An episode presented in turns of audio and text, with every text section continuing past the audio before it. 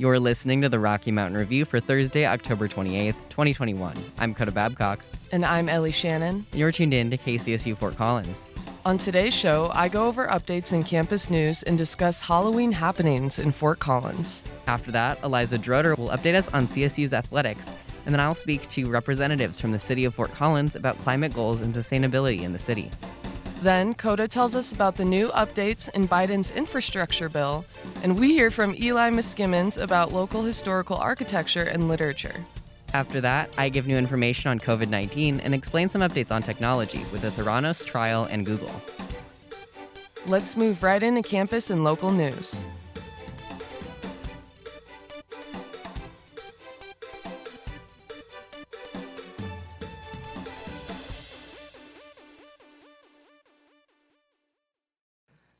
This is Ellie Shannon with Campus News. CSU faculty received a $450,000 Carnegie grant to track the ways that foreign and national security policies affect local communities across the nation. According to Natalie Montesino of CSU's College News, professors Peter Harris, Allison White, Yunsun Kim, and program director Sam Hoftelling are on the team that will lead this two year project. The team will lead with graduate research assistants, Department of Political Science, and the newly developed master's program in public policy and administration. CSU implemented a new trespass order for vaccine noncompliance for several hundred students. This is due to students not submitting COVID 19 vaccine documentation. An initial notice of noncompliance was sent out on September 7th, which also announced a deadline of 10 days from receiving the notice to submit information. Students were sent follow up communications about how to declare an exemption on September 15th. For more information on this, go to thecollegian.com. CSU has a home game at Canvas Stadium on Saturday, October 30th. The team plays Boise State University, and costumes are allowed and encouraged. On to local news. Halloween tours are being offered at the historic 1879 Avery House in Fort Collins. According to Sammy Gentle of the Collegian, the tour will inform guests of historical Halloween facts and traditions. The tours will be gauged towards an older audience, since the house's goal is to give adults a fun alternative to Halloween than just costume parties at the bars. For more information on these tours, visit Poudre Landmarks Foundation website. A Loveland woman who shot her neighbor over a parenting dispute was sentenced to 32 years in prison last week. The woman, Tiara Kelly, is 37 years old and shot her neighbor five times after she didn't approve of her parenting. Kelly demonstrates regret after the incident, but investigators say she was cold after the attempted murder. The victim survived the attack. An auto repair shop called Huska Automotive is hosting a Halloween-themed blood drive October 29th from 7 a.m. to 3:30 p.m. It will be at the UC Health Garth Englund Blood Center in Fort Collins. Donors are being encouraged to come in costume, and any donor needs to be 18 or above. Huska Automotive has made this into a tradition, making this the 20th blood drive they've done. People who donate a pint of blood will receive a gift card to Cooper Smith's Ale, and all participants will have a chance to win a set of four Goodyear Tire and Rubber Company tires, according to Piper Russell of the Collegian. Thanks for listening to my news updates. Make sure to tune in to the Rocky Mountain Review Tuesdays and Thursdays from 4 to 5 p.m. I'm Ellie Shannon, and you're listening to KCSU on 90.5 FM. Hey there, I'm Abby from the Collegian at Rocky Mountain Student Media, and you're listening to 90.5 KCSU Fort Collins.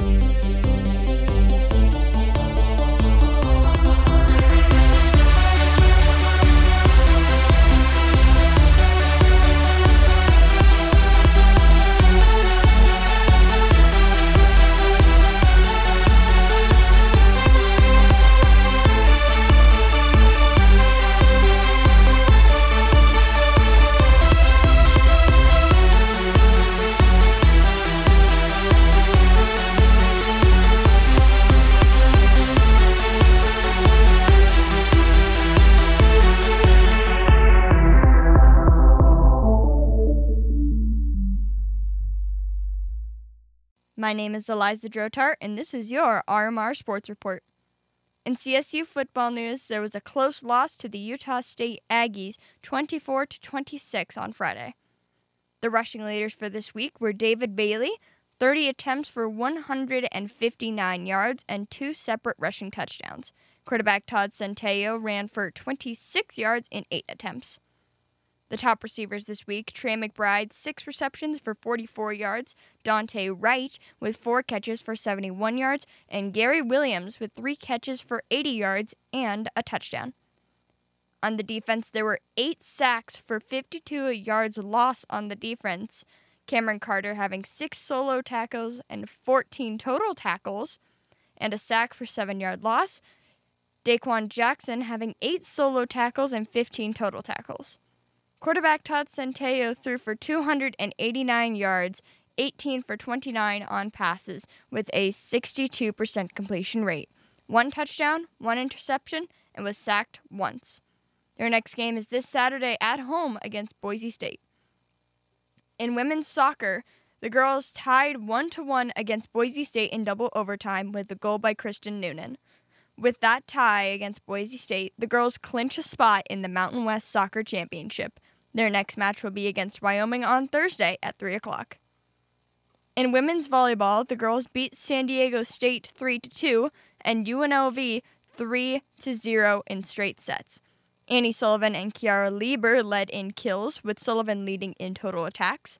Sierra Pritchard led in assists and blocking assists, and Alexa Romeliotis led in digs, and she was named the Mountain West Defensive Player of the Week the team now leads the Mountain West standings, and their next match is Thursday night against Air Force in Colorado Springs.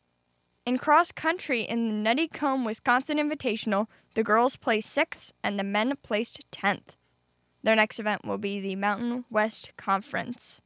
In men's golf, the team placed 14 at the golf club in Georgia Collegiate.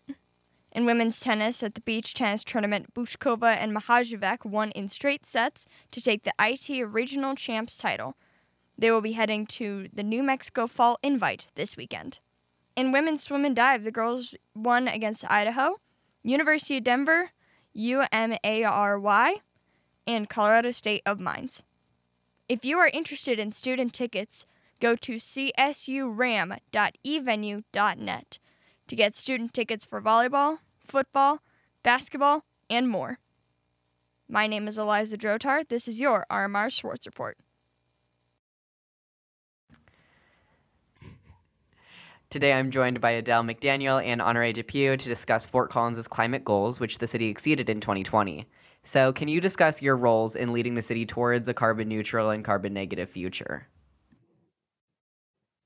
Sure. Um, my name is Adele McDaniel, and I'm a senior sustainability specialist on the city's climate team. And my working title is to be an environmental data analyst. So I manage our greenhouse gas inventories and related performance measurement uh, pieces for our department.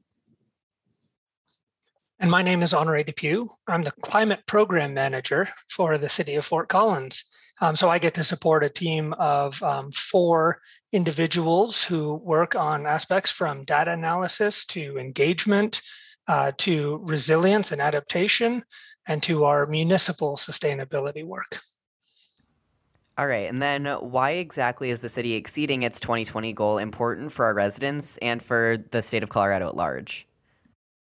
So the climate crisis is an existential threat to everyone across the planet, our country, and our little community here in northern Colorado. And our um, community of Fort Collins and our city council have uh, repeatedly expressed the importance of leadership in this issue, dating all the way back to the 1990s when the first climate action plan was adopted and, and reaffirmed numerous times throughout. Uh, most recently, the city council adopted some very aggressive goals for uh, climate change reduction for the, the mitigation part, meaning the reduction of what we put into the atmosphere. And they adopted those goals in 2015, setting a target of 20% below 2005 baseline by 2020. That's what we've exceeded now, and we're really excited to be sharing out.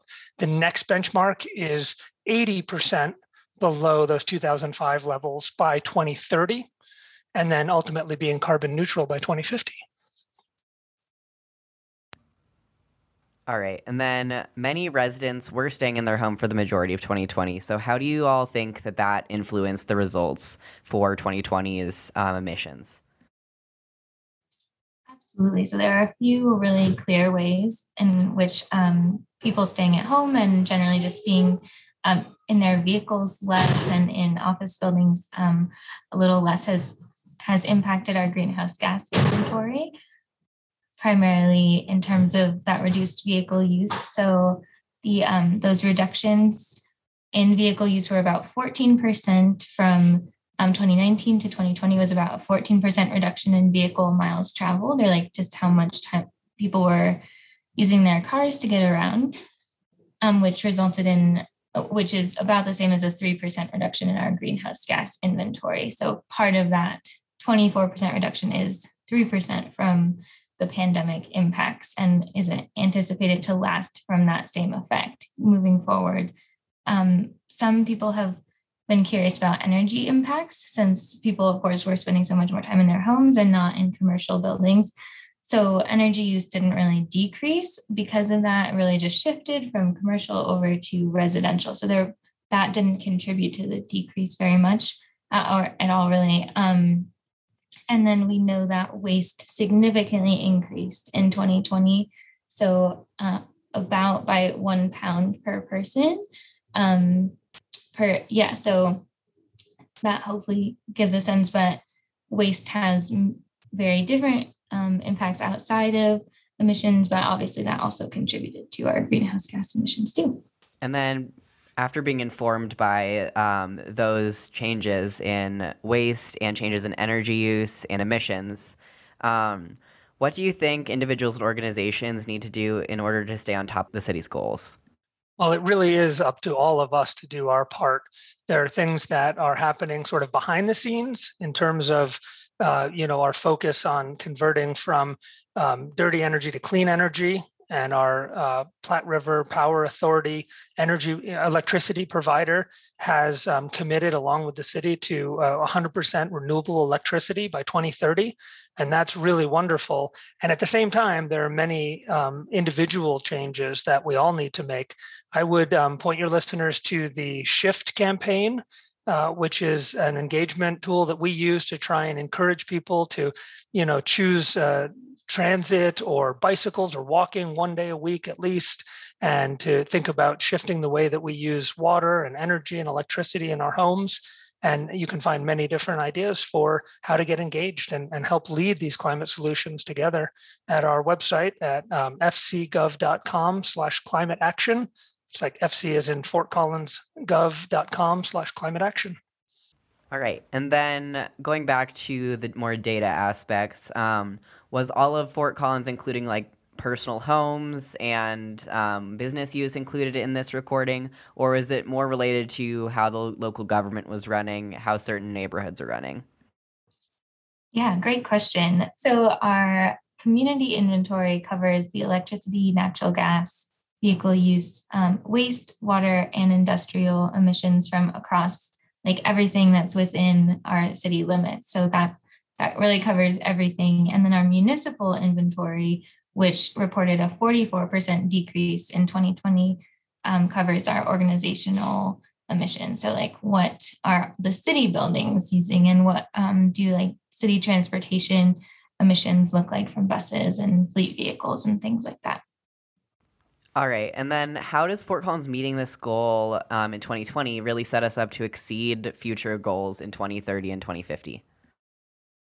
it definitely sets us up with a, a great um, yeah just a great uh, another step towards progress as you know getting to the 80% reduction of 2030 is going to take a huge amount of effort and transformation as honore said from everyone in the community organizations and individuals so it, it shows that we can do it and that we're on the right track. And it doesn't mean that we can just stop working towards it now just because we've exceeded the 2020 goal. And Honore, please feel free to add in anything. Yeah, in in reducing another, um, you know, what is that, 54% um, over the or 56% over the next nine years, um, this is where we really need to accelerate and really look for breakthroughs, not just in technology, but in the way that we uh, arrange ourselves in our community and the way that we take care of our needs and, and support our businesses to have a, a green economy.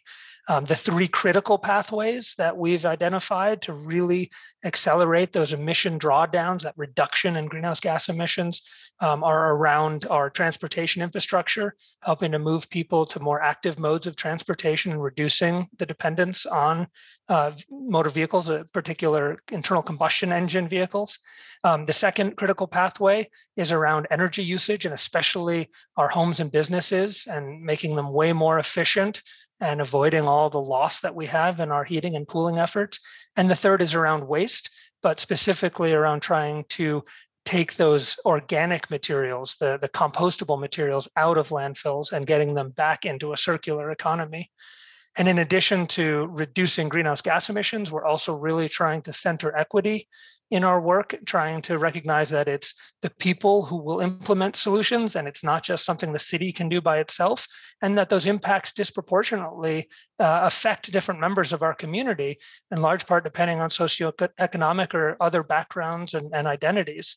So, equity, greenhouse gas reduction, and then increasingly adaptation and resilience, unfortunately, recognizing that many of these changes are already here and we're already facing increased heat, wildfires, flooding, et cetera. And then, um, speaking on transportation a bit, why exactly did the city choose to prioritize that in particular for Fort Collins, which already has a really strong reputation as a biking city and as a really healthy city where people walk a lot? From a data perspective, our the transportation sector of our inventory is going to be increasingly the biggest um, piece of our emissions, and so despite us being a really uh, a leader in our in um, Fort Collins in transit and in um, pedestrian and bicyclist friendly um, infrastructure, really we have still a long way to go in getting people out of their cars. And as you know, the U.S. many U.S. cities aren't quite as adept at um, getting people around without cars, maybe as other European cities or other cities across the world. And so, compared to other US cities, we're doing really great. And we still have a long way to go. It's kind of the both and there. Um, and as we know, it has a great impact on greenhouse gas emissions, but getting people out of their cars with less commute time or being able to be out on a bike more or um, you know using the public transit facilities also increases quality of life for a lot of people who otherwise would be spending a lot of time in a car and so there are just a lot of benefits to that system beyond just greenhouse gases. All right. And then with um, quality of life in mind, with Fort Collins already increasing quality of life and climate goals at the same time, how do you think that that's going to push the city to continue to strive for goals that are higher than maybe other cities in the US, even if they are among the best? Well, I think that our our city will continue to lead in this space. You know, we're looked at as a leader nationally and internationally, especially for a city of our size. And um, increasingly, our efforts are around looking at whole systems and the whole community rather than just narrowly focusing on climate solutions. Uh, it's an and. And so, um, if you've looked at the Our Climate Future plan, that was recently adopted this year actually by city council. Again you see that people are really at the center of the big ideas in there. We call them big moves. And and the next moves are the implementation strategies to move that forward. And they're all surrounding this idea of making this place better for everyone and recognizing that if we're not meeting our basic needs we're not going to also be able to draw down our emissions and really act with resolve on climate all right. And then if anyone wants to get involved with the city of Fort Collins in really helping to volunteer with this work, continue pushing the city to new climate goals, um, how can they get involved? As Honore mentioned earlier, you can always get involved in the Shift campaign, which you can find on our climate action pages. This is um, primarily for individuals and community groups to take on those actions and leadership themselves if people want to get involved with helping to formulate and, and act on climate solutions for the city of Fort Collins, um, a great place to start is shiftfoco.com. That's shift as in shift gears. Shiftfoco.com is a great way to track and engage around um, individual behavior change, either at home or at work or at school. Um, and then again, the website that we use uh, is um, fcgov.com slash CAP or climate action. All right. And then either do either of you have anything else to add about this topic? I would just say how um, amazing it is to live and work in a community like Fort Collins that really um, values well-being and climate action, environmentalism, and social justice, and that all together, you know, we can make a difference. And really, I believe that youth are the ones, you know, the people who are leading in this space most because um, young people are who are inheriting the next generation of opportunity and challenges. And so we all need to take action now in order to make it a better future that we all can envision our climate future. Again, that was Adele McDaniel and Honore Depew from the city of Fort Collins discussing climate goals for 2020, 2030, and 2050. I'm Coda Babcock, and you're listening to KCSU Fort Collins on 90.5 FM. We'll be right back on the Rocky Mountain Review.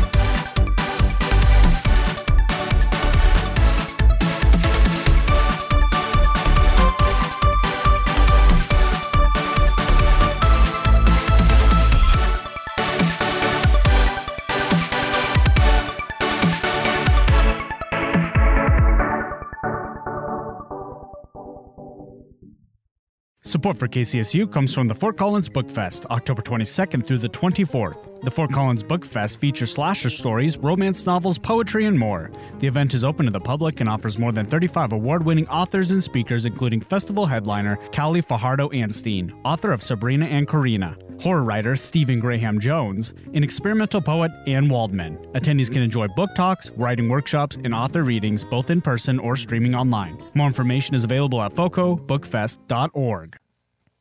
And we're back on the Rocky Mountain Review. I'm Coda Babcock, and you're listening to National News Highlights for Thursday, October 28th. If you miss any part of today's episode, be sure to check us out at Spotify by searching KCSU News or anywhere else where you get podcasts. Paid family leave was removed from Biden's infrastructure and spending bill. According to a team of writers at the Associated Press, alongside family leave, a tax on billionaires is also expected to be removed. Progressive Democrats originally intended to reduce paid family leave for, to four weeks instead of the intended 12 weeks for new parents to gain approval from moderate Democrats, specifically Joe Manchin and Kyrsten Sinema. Most daycares will not accept infants under the age of six weeks, meaning that without paid family leave, new parents are expected to lose income for over a month unless their workplace has a policy that enables them to take six paid weeks off. Manchin also discussed the billionaire's tax proposal with members of Congress, saying he believed it was unfairly targeting the wealthy. Due to a severe rise in drug overdose deaths, the Biden administration is now working on new strategies to save the lives of drug users. According to Brian Mann at National Public Radio, this includes previously controversial concepts like providing clean syr- syringes and places to dispose of them to IV drug users.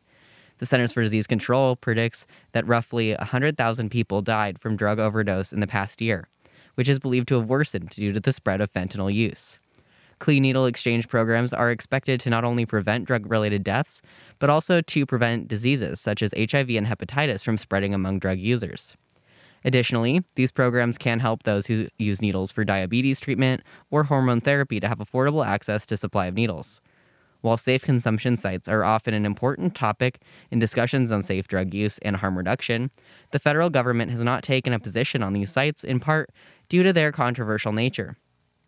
Data suggests that these locations work in reducing death and disease transmission, but these programs are often opposed by community members due to people worrying about bringing active IV drug users into their neighborhoods or if they feel uncomfortable about government safety programs for those violating local and federal laws. Los Angeles started planning a memorial for the 1871 Chinese massacre, which ended in the death of 18 Chinese people, which was a tenth of the city's total Chinese population at that time. At the time, Los Angeles had just under 6,000 people in its population, and a gunfight occurred between two Chinese groups that rivaled each other. After a white police officer was killed while intervening, CNN says a mob of around 500 destroyed Chinatown and killed members of the small Chinese community. Despite the number of deaths and the overall devastation of this massacre, Los Angeles hasn't widely taught about it in schools, and it wasn't rec- recognized beyond a small plaque.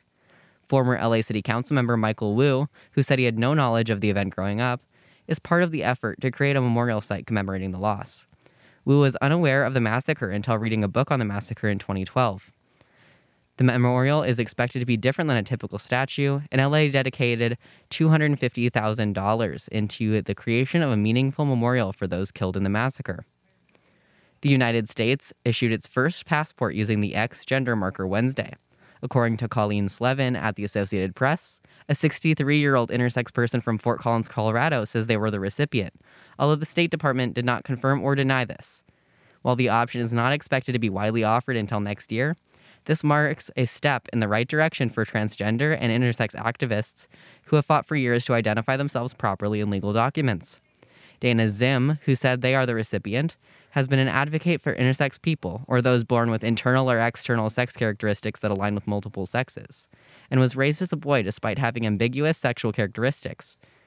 Intersex people, including Zzyym, often undergo several invasive surgeries to be medically aligned with one gender, often without the consent of the parents or the intersex person themselves. That's all for national news. I'm Coda Babcock, and you're listening to KCSU Fort Collins on 90.5 FM. Hello, all, and welcome to this local history podcast. My name is Eli Miskimmons, and I will be your host today. Here in this episode, I will be talking about something that has affected many things in a city in northern Colorado called Fort Collins. From local architecture to religion to the very food that we eat Fort Collins. This is the history of the local Hispanic community.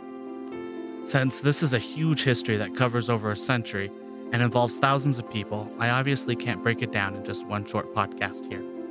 However, I will attempt to cover some of it by talking about some people and events that have been particularly important to the development of this key part of the Fort Collins community. Though all the lives of the Hispanic immigrants could and did vary a great deal from person to person, I want you to imagine that you are in the life of a common working class immigrant. In this life, you and maybe six, seven siblings live together with your parents in a house that has only three or four small rooms. You work hard, doing labor that many consider to be low farming, construction, maybe working in a factory. You don't speak the language of most of the residents of the affluent communities across the river, and you aren't even the same religion as most of them. Your family and those of your community are from a country and culture that the locals don't understand, and most people don't expect you to stay for more than a few years. Because of this and many other so called reasons, you and your family are looked down upon and denied many basic public services and denied services from several private citizens, like access to stores. Realize now that this isn't 1860 in the South, or even 1920. This was life for many in the Hispanic community of Fort Collins, especially those who lived in the communities known as Las Tres Colonias, or the Three Colonies, until the 1970s, when they were finally incorporated into Fort Collins proper and received basic amenities such as gas, sanitation, and electricity from the city. Despite the many contributions to the economy and culture of Fort Collins, many Hispanics were heavily discriminated against. Despite these problems, however, the people living within the communities of Las Tres Colonias, of Alta Vista, Buckingham, and Anderson were able to rise above the adversity and discrimination to survive and to thrive. One of the families that helped make this possible was the Romero family, who lived in the house that has since been converted into a museum called El Museo de las Tres Colonias, or the Museum of the Three Colonies. John and Ines Rivera Romero, Romero and their family moved to Fort Collins shortly before the beginning of the Great Depression in 1927 from Santa Fe, New Mexico. Like most, they came to the area looking for work to help support their family, and like most in the Hispanic community, worked for the Great Western Sugar Company that produced the white gold, or beet sugar, that formed the foundation of the local economy at the time. While Great Western and their far- farmers provided most of the regular jobs for the Hispanic community, they were often less than honest in their dealings with this community. Throughout much of the time period, most of the Hispanic community did not speak English well enough to be able to understand the legal contracts that they had signed in order to work for Great Western and its farmers. Because of this, many of the farmers in the company were able to find excuses to pay the Hispanic workers late or less than what the workers had originally thought, or even to deny payment altogether. This was when John Romero stepped in to help and become a pillar of the community. Being from Santa Fe and being bilingual, Senor Romero was able to become a legal notary. Despite having to work hard for his own family in such difficult jobs, such as working on the railroad or also working for Great Western like most others, Senor Romero realized that he could do more for the Hispanic community. He had seen the problems and abuses that many in his community faced and wanted to help and was able to do so as the area's only Hispanic notary. In this position, he had the legal training and skills to be able to advise and help others of his community against some of the abuses that they faced from the farmers and the company. Yet the Hispanic community faced more than just barriers to economic prosperity. They also faced barriers to their practice of religion. Most members of the community were Catholic, which is a religion that has long faced difficulties and discrimination within the United States. Fearing what is sometimes called popery, or the fear of blind obedience to the Pope leading to the Pope having undue control of Catholics, many throughout the history of the United States have pushed back against any Catholic presence. Fort Collins was no different. The first Catholic Mass in Fort Collins didn't happen until 1878, yet the Hispanic community was doubly troubled here. They were largely Catholic, and they also spoke Spanish. So while Catholic Mass was happening, the Hispanic community did not get a church dedicated to Spanish speaking Catholics until the construction of the Holy Family Catholic Church in 1929. Like most things, this construction was largely undertaken by the Hispanic community and they had to do it by themselves. The original construction of the church was largely funded by donations, contributions, and fundraisers from the Hispanic community. People who were so poor that they did not receive plumbing or gas or electricity until the 1970s saved their little money to donate to the construction.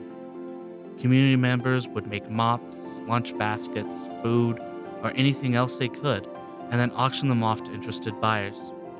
With this fundraising and donations, the Holy Family Catholic Church was built, with its first Spanish speaking minister being a priest from Quebec named Joseph Pierre Turel.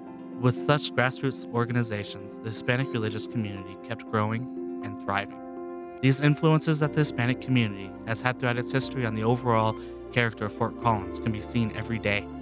As we go through streets and see adobe buildings and eat the Hispanic influenced cuisine, or see the religious diversity, it is important to remember those who struggled and overcame the challenges of life and society to bring this diversity and influence. I encourage everybody to learn more about these influences and to go to the Museo de las Tres Colonias at 425 10th Street, Fort Collins, Colorado, or to join the museum's Facebook page and discover more about the history of the Hispanic community in Fort Collins. Thank you.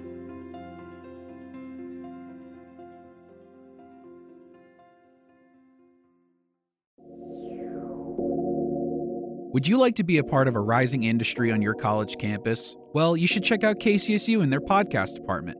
90.5 KCSU is Colorado State University's student run radio station where you can be involved with music, news, sports, and even production and podcasting. Come on down into the basement of the Lory Student Center and talk to a staff member today. Just remember to follow the music.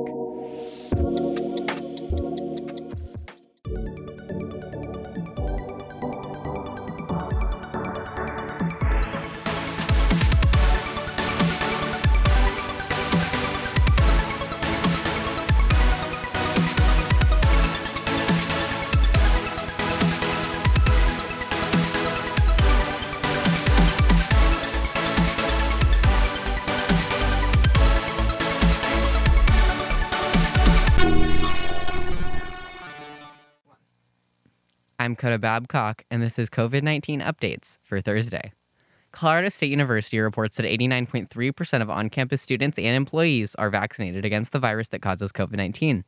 Less than 2% of students and less than 5% of staff have not yet reported either vaccination or a COVID 19 exemption to the university. CSU reports over 3,900 cases of COVID 19, with nine new cases yesterday among students, staff, and faculty at the university. Larimer County and the Centers for Disease Control report high levels of community transmission for COVID 19. Masks are required in all indoor public spaces in the county, regardless of vaccination status. Larimer County recommends that in high transmission risk periods, residents take the following precautions get vaccinated as soon as possible if you are not already, wear masks, including in private indoor spaces if members of another household are present, be sure your mask has a snug fit, and consider wearing a KN95 mask postpone all gatherings if possible, and if the event must occur, consider requiring all attendees to be vaccinated or limiting the number of invited households. If the event is indoors, consider moving it outdoors. Monitor your health and get tested for COVID 19 if you have any concern over exposure or symptoms. Larimer County reports over 40,000 COVID 19 cases and over 318 residents died of COVID 19 in the county, which reports a seven day case rate of over 320 cases per 100,000 residents. 97 COVID 19 patients receive treatment in area hospitals, and intensive care units report 115% utilization, meaning there is no room for the treatment of critical care patients. The state of Colorado reports over 733,000 cases of COVID 19 and over 8,200 deaths.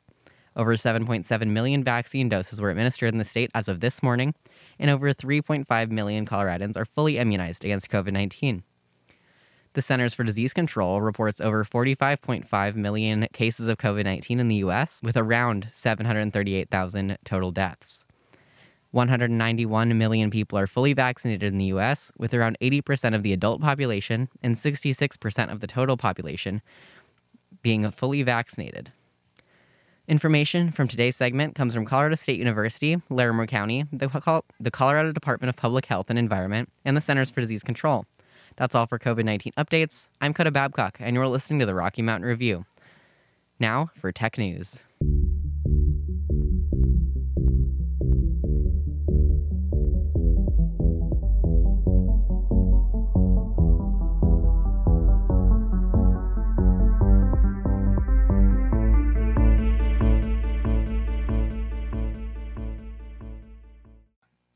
I'm Coda Babcock, and you're listening to Tech News for Thursday, Make sure to also check us out wherever you get your podcasts and subscribe to KCSU News on Spotify or Apple Podcasts. A ransomware group, likely from Russia, claims to have hacked the National Rifle Association. According to Alan Suderman at the Associated Press, the NRA is the most powerful gun rights organization in the United States and a major funder of U.S. political campaigns, particularly those of conservative politicians.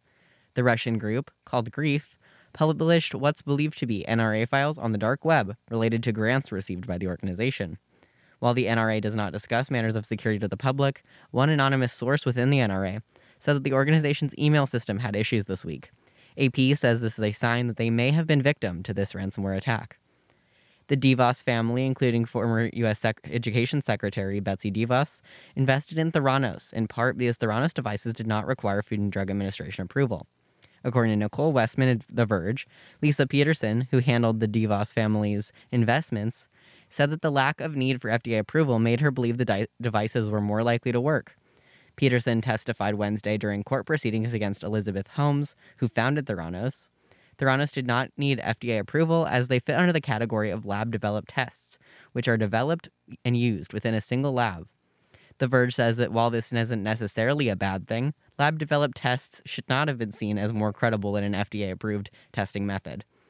The DeVos family is believed to have put their $100 million investment in because they thought it was interesting and did not want to lose a chance to invest, rather than because they understood the science behind the company's documents and devices. Google now has an option to remove images of minors from search results on the platform.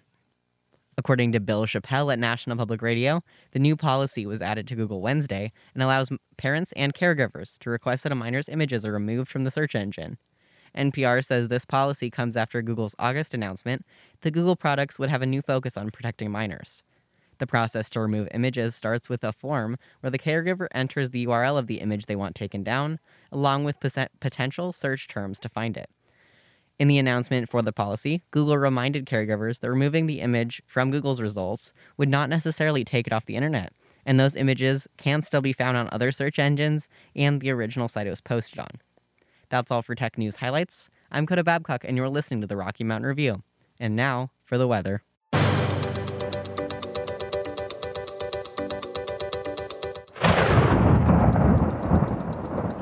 Today was cool and sunny with a high of 64 and a low of 35.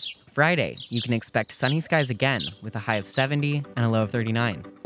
Moving into the weekend, clouds will roll in Saturday with a high of 70 and a low of 34. Sunday will cool off to a high of 45 with a low of 30 with scattered rain and snow showers throughout the day. Monday, we'll see more snow with a high of 42 and a low of 26.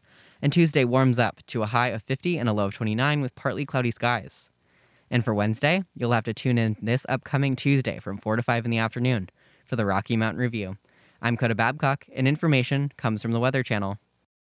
And that's all for today. We just wanted to thank Damien Castile for our amazing theme music that's playing right now.